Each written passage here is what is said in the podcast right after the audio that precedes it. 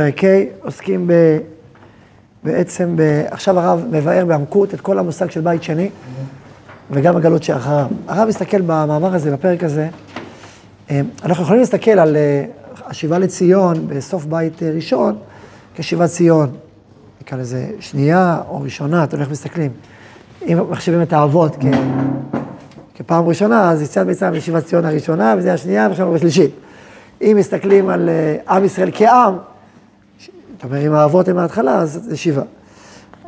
גם ליציאת מצרים. אבל אם אתה אומר, לא, כעם, כעם, אז יציאת מצרים, אז, אז באנו לציון פעם ראשונה. עד יעבור, עד יעבור זו כזה, עד יעבור שלך שזו ביאה הראשונה. זה ביציאת מצרים. בפעם שנייה זה היה בבית שני, ועכשיו אנחנו בישיבת שנה שלישית. אבל, מבחינות אחרות, בית שני לא התרומם למדרגת בית ראשון ועקף אותו.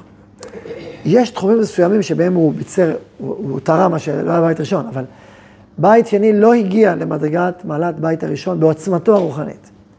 זה כבר חז"ל אמרו בפורים מסכת יומא, חמישה דברים היו חסרים, היו בבית ראשון והיו חסרים בבית שני. היה חסר ארון הברית, היה חסר אורים ותומים. כן, הדברים הכי... ארון הברית, נכנס, איפה ארון הברית? כאילו, הנבואה הייתה חסרה. שזה היה משמשים בבת קול, הנבואה. כלומר, העוצמה הרוחנית הגדולה, כמובן, מן, וצלצלת המן לא היה, גם כחלק מהחוויה היסודית של בית ראשון, שממשיכה כאילו מיציאת מצרים, כל בית ראשון, עכשיו היא נעלמת, אין לנו את בית ראשון, שבעה לוחות, אין לנו את שבעה לוחות, אין לנו את אותם, את אותה העוצמה הזאת שהייתה איתנו בעצם מיציאת מצרים עד כל ימי בית ראשון, ובעצם ירדנו מבחינה רוחנית, כאשר הירידה הכי מובהקת, כמו שאמרתי, זה חסרון הנבואה, משום בבת קול, ברוח הקודש. אה, וגם רוב עם ישראל לא היה, לא היה בכלל בארץ. וכתוב שעשה עזרה, משפט מאוד חריף, מסכת קידושין, לא עלה עזרה עד שעשה בבל כסולת נקייה ועלה. עם מי הוא עלה? לא עם הסולת, עם הפסולת. נתינה וגרה וחרורי. היו כמובן כהנים, לוויים, מתייחסים, זה כתוב בספר אה, נחמיה, שהתייחסו, לוויים בהתחלה לא, אבל בעיקר כהנים. וגם עלו כמובן עשרה זקנים, כנסת גדולה וכולי, היו, אבל היו הרבה לא. ורוב בניין ומניין נשאר בבבל, שזה בעיה בפני עצמה. אה, אז בית שני, הבית שני, המפעל העצום של בית שני זה תורה שבעל פה במובן של המשנה, של הגמרא, כל מה שמגיע מבית שני בעצם, הגמרא כתוצאה של המשנה. שזה בעצם, כל כל כנסת הגדולה, הם, הם יסדו את סדר היום הישראלי מחדש. כל הסדר הישראלי המוכר לנו היום, תפילת שחרית, מנחה ערבית, ברכות לפני, ברכות אחרי, קדושה, קדושה. תקנו להם ישראל, אומרת הגמרא מסכת ברכות, ברכות, תפילות, קדושות והבדלות. כנסת גדולה. ברכות, תפילות, קדושות והבדלות. זה הסדר הבסיסי הישראלי נבנה על כנסת גדולה בבית שני. אחרי זה משנה, ואחרי זה גמרא. זה בעצם, גמרא זה כבר חורבן בית שני, אבל העולם המשנאי, התנאי, תוספתא, משנה וכל מה שאנחנו מכירים מעולם המשנה, שהגמרא היא בעצם פיתוח שלו, היא, זה בעצם מפעל בית שני. עכשיו, היה רוח הקודש, היו משמשים בשמות גם, היה עלי מרכבה, רבי ישמעאל בן אלישע כהן גדול, זאת אומרת, היו, היו דרגות רוחניות גבוהות. כנסת גדולה עצמה היו נביאים, כנסת גדולה זה דור המעבר, שהיו בו חכמים ונביאים. ו, ו, אבל uh, עובר דור שניים, כבר אין נביאים, יש חכמים ברוח הקודש, דברים גדולים, אבל זה לא, זה לא בית ראשון. והרב פה בפרק הזה מתאר באופן מאוד מעמיק את המשמעות של המאמר בבית ראשון לבית שני, אחר כך הגלות, ואז שירות השלישית שבה שאנחנו נמצאים עכשיו. ובמידה רבה, בית שני, לא חזרנו לעצמנו הקדמוני, העוצמתי.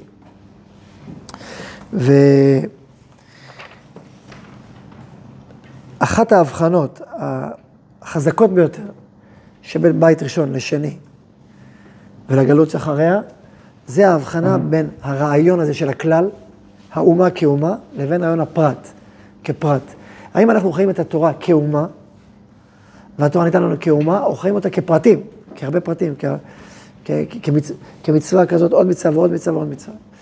עכשיו, זה ברור שגם בשיבת ציון היינו אומה. היה לנו בית מקדש, היה לנו זמן מסוים של עצמאות, במלחמת החשמונאים, בלכת החשמונאים. זה נכון, אז היה לנו איזושהי חוויה לאומית, אבל לא בעוצמה העמוקה והגדולה והשלמה שלנו כאומה. אלא בעוצמה רוחנית הרבה הרבה יותר נמוכה. אמ, אני רוצה להסביר את זה קצת, קצת יותר, וזה אחד היסודות העמוקים ביותר בכתבי הרב, אה, ההבחנות האלה, היסודות האלה שאנחנו עליהם עכשיו.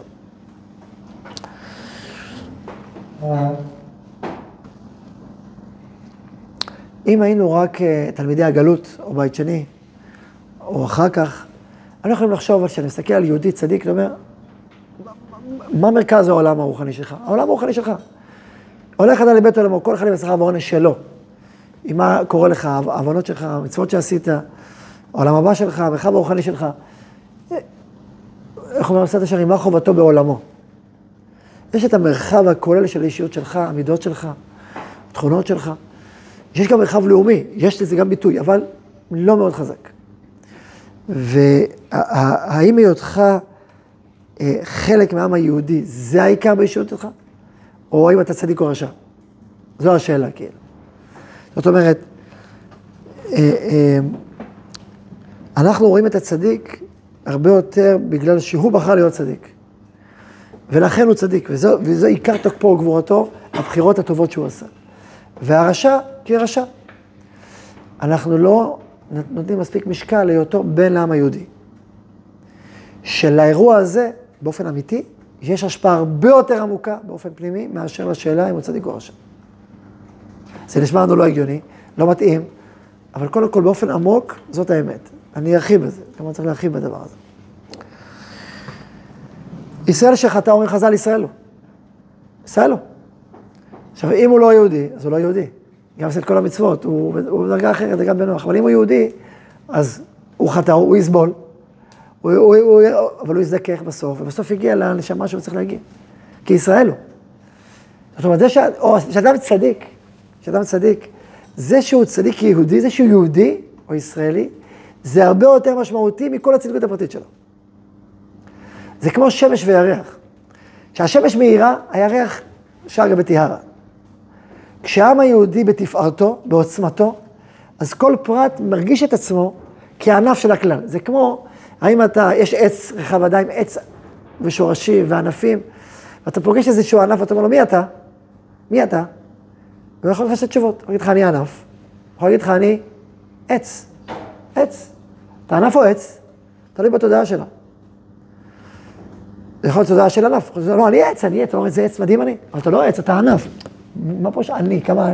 מי זה אני כזה? אני עץ. עץ מדהים, עץ עם שורשים, ענפים, איזה עץ אדיר אני. עכשיו, זה ברור שככל שעוצמת החיות של העץ תהיה כבירה, אז הענף יחוש את, ה, את העציות הכוללת שבו, ויחוש באופן טבעי שהביטוי הפרטי שלו הוא טפל, והוא נספח לעוצמה האדירה של העץ, שהוא חלק ממנו. וככל שעוצמת העץ תהיה פחות גדולה, החיות שבו, האורגניות שבו, הטבעיות שבו, העתיד שבו, העבר שבו, אז ממילא הענף ירגיש הרבה יותר את הענף שבו ואת מי יותר מאשר את היותו חלק מהעץ. עכשיו, בבית ראשון, החוויה היסודית שהייתה החוויה הלאומית הכוללת. אנחנו עם ישראל עם שכינה, כשהשכינה שכינה בתוכו, שיש בו מקדש, שיש בו אש שיורדת מהשמיים. השם בחר בנו כאומה, הוא לא בחר בנו כפרטים, הוא לא בחר את פלוני ופלמוני. אפילו, אפילו האבות, שהם כאילו אנשים פרטיים, הם נבחרו בהיותם שורשי האומה הישראלית. ומתוך זה הוא חיבב אותם, לא רק בתוך אותם פרטיים. אפשר להגיד שבתוך פרטי הוא בחר ונתן להם להיות ראשי העם. אפשר להגיד הפוך, יצר אותם כראשי העם. זה גישות שונות בחכמי ישראל, כך וכך. כך או כך, באופן יסודי, האבות הם שורשי האומה הישראלית, בכלל לא קוראים בספר בראשית, קוראים אותם כאבות, כ... כמו שאומר הרמב"ן, אה, אה, מעשה בנים, מעשה אבות סימן לבנים. ובספר שמות, ספר ויקרא, דברים במדבר, הוא פונה לנו כעם, אתם ראיתם, אתם ראיתם. יש בינינו ערבות הדדית כי אנחנו עם אחד. אחרת, מה זה משנה כל כך הערבות? כל אחד לפני עצמו. זה רק אה, חיבור נורא בסיסי, או חיצוני, או טכני, או חברתי. זה לא חיבור מהותי ופנימי. אבל לא, יש ברוך הוא בחר בעם ישראל, אנחנו אשר בחר בנו מכל העמים, לא אשר בחר בי מכל האנשים. שבחר בנו מכל העמים, ונתן לנו את תורתו. אתם הולכת גוני וגוי קדוש. עם ישראל לדורותיו קיבל את התורה. אז היה את עם ישראל באותו יום, באותו דור, אבל לא רק הוא. אומר, לא איתכם לבדכם אני קורא את הברית הזאת. כי את אשר ישנו פה, את אשר איננו פה עמנו היום. אני קורא אתכם לכל הדורות. אני קוראת בעצם מכנסת ישראל את הברית. איתה אני קוראת ברית. שבכל דור זה עם ישראל שמבטא את כנסת ישראל, שהוא עכשיו הנציג הממשי שלה בדור. אז אתה יכול להגיד, אנחנו כנסת ישראל, שאנחנו מבטאים את הנציגות הממשית הזאת. אבל אנחנו זה העם היהודי לדורותיו. זה כנסת ישראל, זה, זה, זה אנחנו, וזה מקור כוחנו. וזו עוצמתנו האדירה והכבירה, שלא יוכלו לה, שום מה ולשון, לא שום... לא, לא, הכוחות הכי גדולים בהיסטוריה ניסו לנו, הכאיבו לנו, פצעו אותנו ולא יכלו לנו. עם ישראל חי וקיים ומשגשג. אז רבותיי, זה נס מופלא ואדיר שאין כמוהו. לא רק שהוא לא מאובן, כמו שאמר אותו אנטישמי שהזכרתי פעם, טוניובי. עם ישראל כן יש עם יהודי, אבל הוא מאובן. זה מאובן, משגשג וחי ופורח ומתווכח ונלחם ומנצח ושוויון לימודים וחוזר לארצו ושפתו. ואיזה יצירה רוחנית כבירה, יש היום כל יום מוצאים איזה עשרה ספרים, מה הספרים היהודי? כל יום. יצירה רוחנית כבירה, שפורצת ועולה והולכת. עם ישראל הוא עם חי מאוד מאוד מאוד. ומתעצם עוד ועוד. אומות המסתכלים לא מבינים, לא מבינים את התהליך, לא מבינים מה קורה פה, לא מבינים את האירוע הזה בכלל. אבל זה מה שקורה. ומה שאנחנו קוראים היום זה עוד קצת למה שאנחנו צריכים, עוד נחבור ונראה, ונזכה ונראה ונראה. עכשיו, כשהיינו בבית ראשון, החוויה הלאומית הכוללת הייתה אדירה. וממילא גם החוויה הקדושתית שלנו הייתה אחרת מהחוויה, נקרא עכשיו בשם הדתית, הדתית הפרטית. אני לצערי היום השתמשתי במאמר מהמילים דתי. היה לי קשה להשתמש בזה, בלעתי את זה, השתמשתי בזה. נורא קטן, אני מאוד קשה עם זה. שילמתי את המס בכאב לב. אם לא אני כתבתי את המאמר, כאילו, כן, כתבתי, עברתי, בסדר, קיצור, הייתי כותב אני מראש, אחרת, לא משנה, כל פנים. אמ,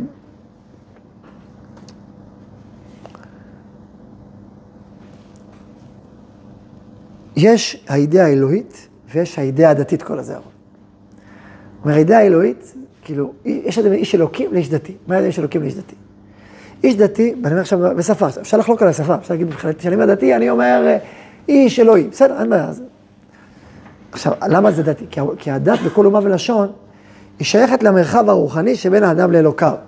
אבל לכל שאר מרחבי החיים שלו, מרחבי האומה שלו, לא בהכרח שייכת. אבל אצל המשרד זה משהו אחר. העולם הרוחני שלנו, המרחבים שלנו הכוללים, לצבא שלנו, לכלכלה שלנו, לעתיד ולעבר שלנו, למי שאנחנו כעם.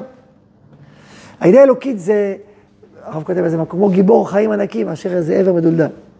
אידאה דתית. אידאה דתית זה משהו ספציפי, הרבה יותר חוקי, הרבה יותר uh, ביני לבין אלוקיי, משהו שמערכת uh, חוקים מוסרית ורוחנית מסוימת וזהו. אנחנו לא מדברים על מערכת חוקים, אנחנו מדברים על החיים הפנימיים של האומה הישראלית. על עוצמת החיים הפנימיים של האומה הישראלית, שזה לו"ז החיים שלה. שזה מקור כוחה ועוצמתה ותפארתה. שזה סיפור דיבור אחר. ואז אומר הרב, האידאה האלוקית התכנסה בגלות במעטה הדל של האידאה הדתית. ובמקום העם ישראל שחוזר לארצו, זה הפך להיות פרט, פרטים ופרטים, פרטים, פרטים, פרטים. וממילא גם, אתה צריך לדבר על דבר עולם הבא. הרבה יותר מאשר על התהלכתי בתוככם והייתי לכם לאלוהים. הרי בתורה לא כתוב עולם הבא. זו שאלה, ידועה שנשאלה על ידי ראשונים ואחרונים. מסביר פה הרב, שהיא לא כתוב, כי לא צריך להיות כתוב. כשאתה אומר, שאתה חי באור האידאה האלוהית, בעוצמתה, השמחה, הקדושה, העדן, העונג, הברכה, העושר, כל כך עצומים, שאין צורך לדבר על דבר, משהו אחרי המוות, למרות שזה אמת גמורה. אין צורך. ואתה צריך לדבר תכלית, שהמציאות היא לא מספיק, מספיקה, קשה לך, אז תקבל משהו אחר. תקבל משהו אחר, אה, משהו אחר. בסדר, שזה באמת המציאות החיוורת. אבל כשהמציאות היא מלאה, מלאה באור, אתה לא אומר בשביל משהו אחר. כשאתה אומר לילד, אם תעשה את זה תקבל גלידה, בסדר? אם תעשה שיעורי בית, בסדר? ותאסוף את כל המשחקים ותנקה את החצר, תקבל גלידה. אז הוא יאסוף את הכל, ותקבל גלידה. עכשיו תשאל אותו, למה אתה עושה את החצר? למה אתה עושה את המשחקים? תקבל גלידה. אתה לא רוצה את זה, אז תקבל גלידה. כשהוא תואם לי גלידה, שאלת למה אתה תואם גלידה? מה הוא יגיד לך? זה זה, טובו גנוז בתוכו. אני צריך, אני לא צריך משהו אחר. זה כשלעצמו, זה, זה, זה, זה, נכון? אז אותו דבר מבחינה רוחנית ופנימית. כאשר אין טעם לחיים, מספיק, ואתה מוכיבר יותר, אז אתה צריך להגיד, זה בשביל, בשביל, בשביל, בשביל עולם הבא, בשביל זה, בשביל זה. בצדק, הכל אמת, אבל, אבל כאשר אתה מלא מלא אור, ואתה מלא שמחה ועוצמה, אתה לא צריך להגיד בשביל. אתה פשוט מתמלא באור הזה. אתה אומר, תלכתי בתוככם, זה הפסגה של הפסגות. אתה אומר, וואו, זה מדהים, זה נפלא, זה, זה, זה, זה, זה מענג, זה, זה מעציל, זה מרומם. זה מספיק בשבילנו. מה? דרך אגב בייסורים. שמה? תסביר, מה בייסורים? שצריך צריך להגיד גיהינם, גיהינם, גיהינם. כן, ברור, ברור, גיהינום וגן עדן, לשני הצדדים. הבחינה של שכר ועונש, היא באה בגלל שהמציאות הרוחנית, עוצמתה ירדה. ברמה הלאומית, ממילא כל הפרט, אז כאילו, נקרא לזה, התדרים ירדו. העוצמות הפנימיות ירדו. וממילא, אתה צריך להיות הרבה יותר עזרים, צריך הרבה יותר... עכשיו, עזרים שהם נכונים, רק עם מדגשים אחרים. עכשיו, הם גם אמרו, תעבוד לשמה, באמת לקבל פרס וכולי וכולי, אבל זה ברור שזו האמת היסודית, היא נשארה, כמו שהיא, האמת היסודית, זה ברור. אבל צריך יותר להדגיש עוד מרחבים, שבית ראשון צריך להדגיש אותם פחות. כי החוויה הכוללת הייתה לאומית, אלוקית, האידאה האלוקית ולא האידאה הדתית. כן. רואים גם שהם חטאו כאילו. מי הם? מי זה הם? ברור. אוקיי, זה, עכשיו עוד מעט נדבר על התועלת של בית שני. קודם כל נדבר עכשיו על הבעיה של בית שני. הבעיה של בית שני ושל הגלות האורכה, שזה עוד יותר ועוד יותר התחדד. ואז יש כל מרחבי החיים הגדולים, לא קשורים לעולם הדתי, רק, זה בתי מדרשות, אבל כל השאר, ודאי בגלות, השוטר הוא גוי, החייל הוא גוי, המוכס הוא גוי. אנחנו, אנחנו, יש לנו את העמומות שלנו, וזהו. ואנחנו רוצים בזה גם, כי... אבל זה אחרי שנפלנו, וירדנו, ירדנו, ירדנו, ירדנו, ירדנו. אבל זה לא עם ישראל בתפארתו, בגדולתו, בעוצמתו. עכשיו, למה נפלנו? נפלנו כשהיינו בבית ראשון, אז בואו נדבר על זה עוד שנייה. אמ, אני רק אקרא לכם כמה, כמה מילים. אמ, במאמר, כל אותה הפרטיות המעשית של שמירת התורה ומצוות ודקדוקיהם הפרטיים, הפרטיות המעשית, תורה ומצוות ודקדוקיהם הפרטיים, והעיונית, של הדעות ואמונות על דבר צורך חיי הנצח האישיים הפרטיים, או קבלת הפרס, מקודם הייתה נתגלתה ונתקיימה בחיים מתוך הופעת הידי האלוהית, בתור נשמת האומה הכללית, וכלולה הייתה באוצרה העליון, ולא הייתה ניכרת ובולטת כאן לפני האורה הכללי הגדול של זו, האידיאלית ישראלית. זאת אומרת, כמו נר לפני אבוקה, זה דבר נכון, אבל כשאתה מלא אור, אתה לא צריך את ה... זה כמו נר לפני אבוקה. בעצם כל תורה שבעל פה בתוך זה, לא? ההפרטה שלה, עוד ועוד. כל מה שאנחנו מכירים היום, כל הספרייה שלה. זה קצת, לא, זה לא נכון, בגלל שיש לנו מסורת ממשה רבנו, חם השם סיני, מפי השמועה, אמרו ככה, מפי השמועה אמרו ככה, מפי השמועה אמרו ככה. יש הרבה יסודות שהם באים ממשה למשה, כתורה שבעל פה, מסודרת, מכוונת מדויקת וגם מפורטת. יש מרחב שלם כזה. אבל יש עוד מרחב של תקנות, זרות, מנהגות, סייגים. יש מרחב של סדר היום, יש עוד מרחב של תק... שזה מרחב מאוד מאוד משמעותי ונוכח בחיים שלנו, וגם ברמת ההבלטה הרוחנית, שהוא הופעה הזאת. של, של, אז ההתפתחות וההדגשה וההשלמה וההתפרטות ברמות הרבה יותר גבוהות באו בבית שני. אמרת את המילה כל, אני לא התכוונתי למילה כל. לא, כן. כי המילה כל, היא, קיצוני והיא לא, היא חוטאת לגמרי לאמת, היא לא, היא לא, זה לא האמת. אה, רק שנייה אחת, אני, רק- אני, אני רק אה, קורא עוד משפט. אז כאילו הרב מסביר שכאשר אה, אין שמש, אז יש כוכבים. אז כאשר העוצמה הרוחנית, הלאו- הלאומית הכוללת ירדה, אז הרבה יותר אנשים פרטיים והרבה יותר צורות רוחניות פרטיות, הרבה יותר עולם הבא, מתחיל להתעורר, שזה דבר נכון, דבר אמיתי, אבל כאשר הוא במלוא התפארת שלו, הוא לא מתבלט. אז, אה, אז בסילוקו של האור הכללי הגדול לימי בית שני, אז באה תחת הידיעה האלוהית, בעצם אותה, תולדתה הידיעה הדתית, והיא משמשת ומלבשת הראשונה. ולעולם לא תתנכר לשורש נשמתה, שהוא ידיעה האלוהית המיוחדת לישראל בתור אומה המסוגלת למצד נשמתה הלאומית. וכולי וכולי. אבל הוא אומר, עכשיו הוא אומר ככה, הוא אומר, הידיעה הדתית הייתה מאוד מאוד חשובה. כי בית, הרב מסתכל עכשיו על בית שני כמכין את הגלות הארוכה.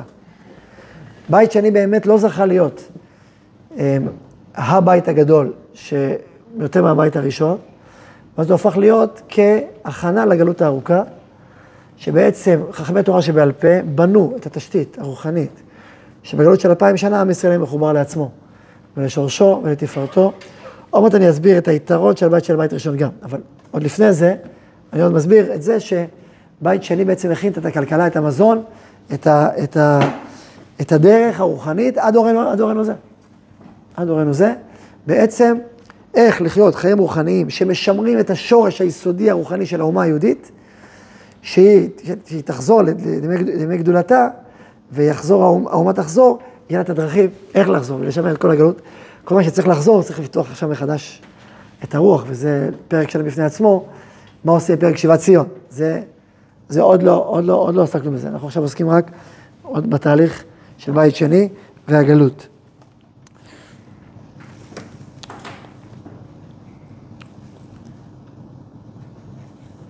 אני אקרא לכם את המשפט, שלא צריך לצייר את החיים האלוהיים, כי אנחנו חשים את מציאותה ומתענגים מזיווה בכל עומק נפש, רוח ונשמה. והביטחון הזה כל כך גדול, נעים ואדיר, שלא מפנים כלל את המחשבה הכללית על מצבי של דיבור פרטי מוכרח וכולי. בסדר, זה, זה היסוד שאמרתי. עכשיו, הרב אומר עוד דבר מאוד מאוד משמעותי. הסיבה, בגלל שאנחנו בבית שני ועוד יותר אחר כך בגלות, ירדנו מלהיות אדם אמוני, איש אלוקים, גיבורי התנ"ך, העליונים, הצדיקים, העוצמתיים, שכוללים את הכל, עם נשמה אדירה ישראלית, שחובה נבואה וחובה דבר השם בעוצמה, ורואה את הפירות, את עוצמת הפירות. לך בית המקדש ניטלת המביאה, ניטלת בפירות. כל העוצמות האדירות שביטאו עוצמה רוחנית, ירדו. ירדו עשר מעלות בשפל. אז, וגם כל החיים השלמים, כי מבטאים אה, רוחניות ירדו. אז מה קרה? אז נוצר פירוד בין עולם החומרי לעולם הרוחני.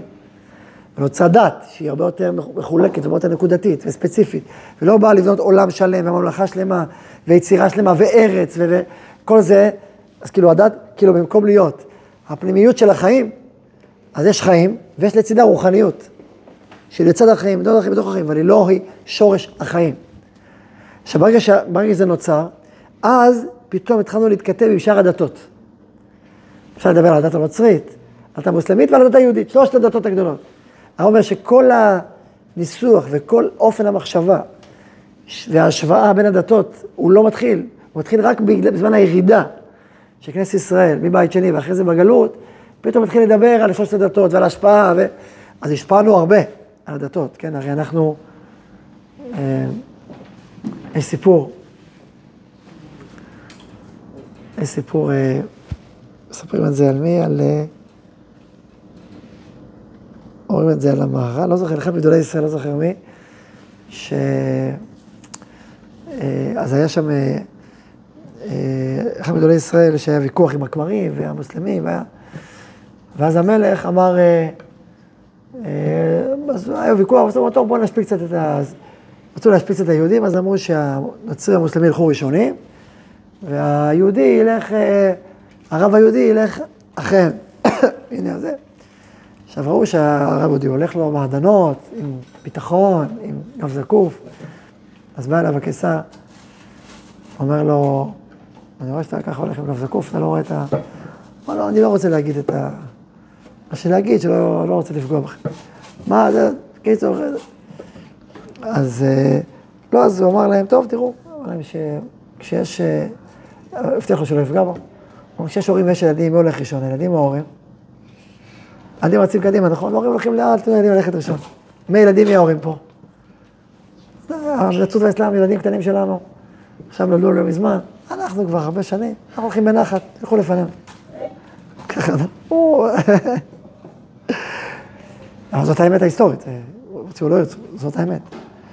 אז על מתי התחילה היכולת, הרב קורא לזה הזיווג המשונה, שאי אפשר יהיה להפך של הדתות הקיימות, בימי הקולטורה, כאילו הוא אומר, המושג של הדתות הקיימות היום, כניסיון לקחת אור וחלקים מההוראה הישראלית, מהרעיונות הישראליים, לאמץ אותם ולהנהיג איתם את החיים של האומות שהם נמצאים שם, זה, זה, בגלל, זה תרגום מאוד אה, לא נכון וחלקי ומעוות של היהדות. אתה יכול לעשות תרגם את היהדות לדת רק כשהיהדות היא בנפילתה. והיא נדמת כדת, כי באמת, בחיים היהודיים, ככה אנחנו חיים, עם איזה פירוד, לא חיים בתפארתנו וגדולנו, ואז אפשר לחשוב, הנה יש פה דת, ובואו נמנה ממנה לדתות האחרות, ונחיה אותם ככה, את הדת היהודית, את הנוצרית, את האסלאמית, כל אחד, ומזה דתות וכולי וכולי. כל המושגים האלה באים מהירידה של ישראל. אבל בעוצמה של ישראל בכלל אין מה לדבר, זה בכלל לא מתכתב עם המרחב הזה. כל הפרדת דת ומדינה היא חשיבה גויית, היא חשיבה של דתות גויות. החשיבה הישראלית כוללת חשיבה אחרת לגמרי.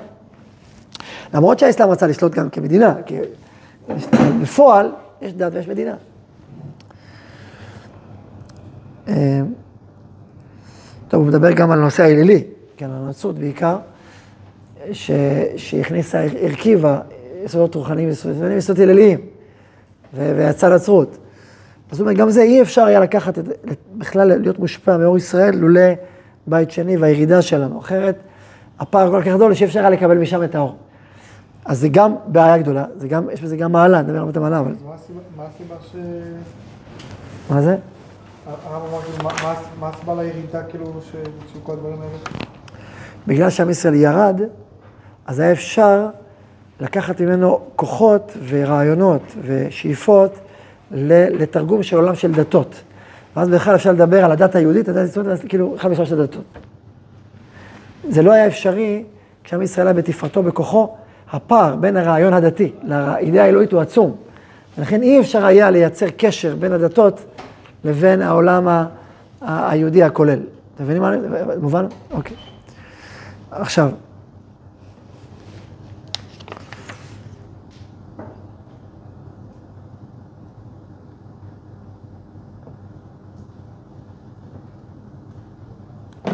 אני אקצר, ו...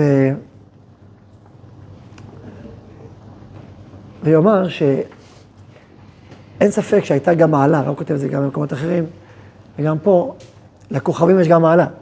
כל הפרטיות יש מעלה. הבית ראשון לא יחזיק מעמד בסוף. הוא התפרק. למה הוא התפרק? כי הפרט באמת לא היה, לא היה מאיר בו כמו שצריך.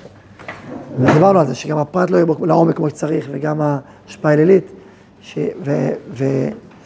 אז היה עוצמה רוחנית אדירה שהתבטאה בנבואה, אבל כיוון שהפרט לא היה מזוכח, אז בסוף זה נפל לעבודה זרה. ותורגם לעולם לא מוסרי ולא מזוכח ולא מתוקן. כל תהליך בית שני והגלות זיככה מאוד מאוד את, את הישראליות, מאוד מאוד, גם ברמה הלאומית, גם ברמה האישית, וכל תהליך של בית שני יצר ז... אה, בנייה רוחנית אישית ברמה מאוד גבוהה, ככה שכשנוכל לחזור לבית שלישי, אז יהיה לנו, ה- יהיה לנו את, ה, את, ה, את התיקון הזה, של בית, מה שבית שני נתן.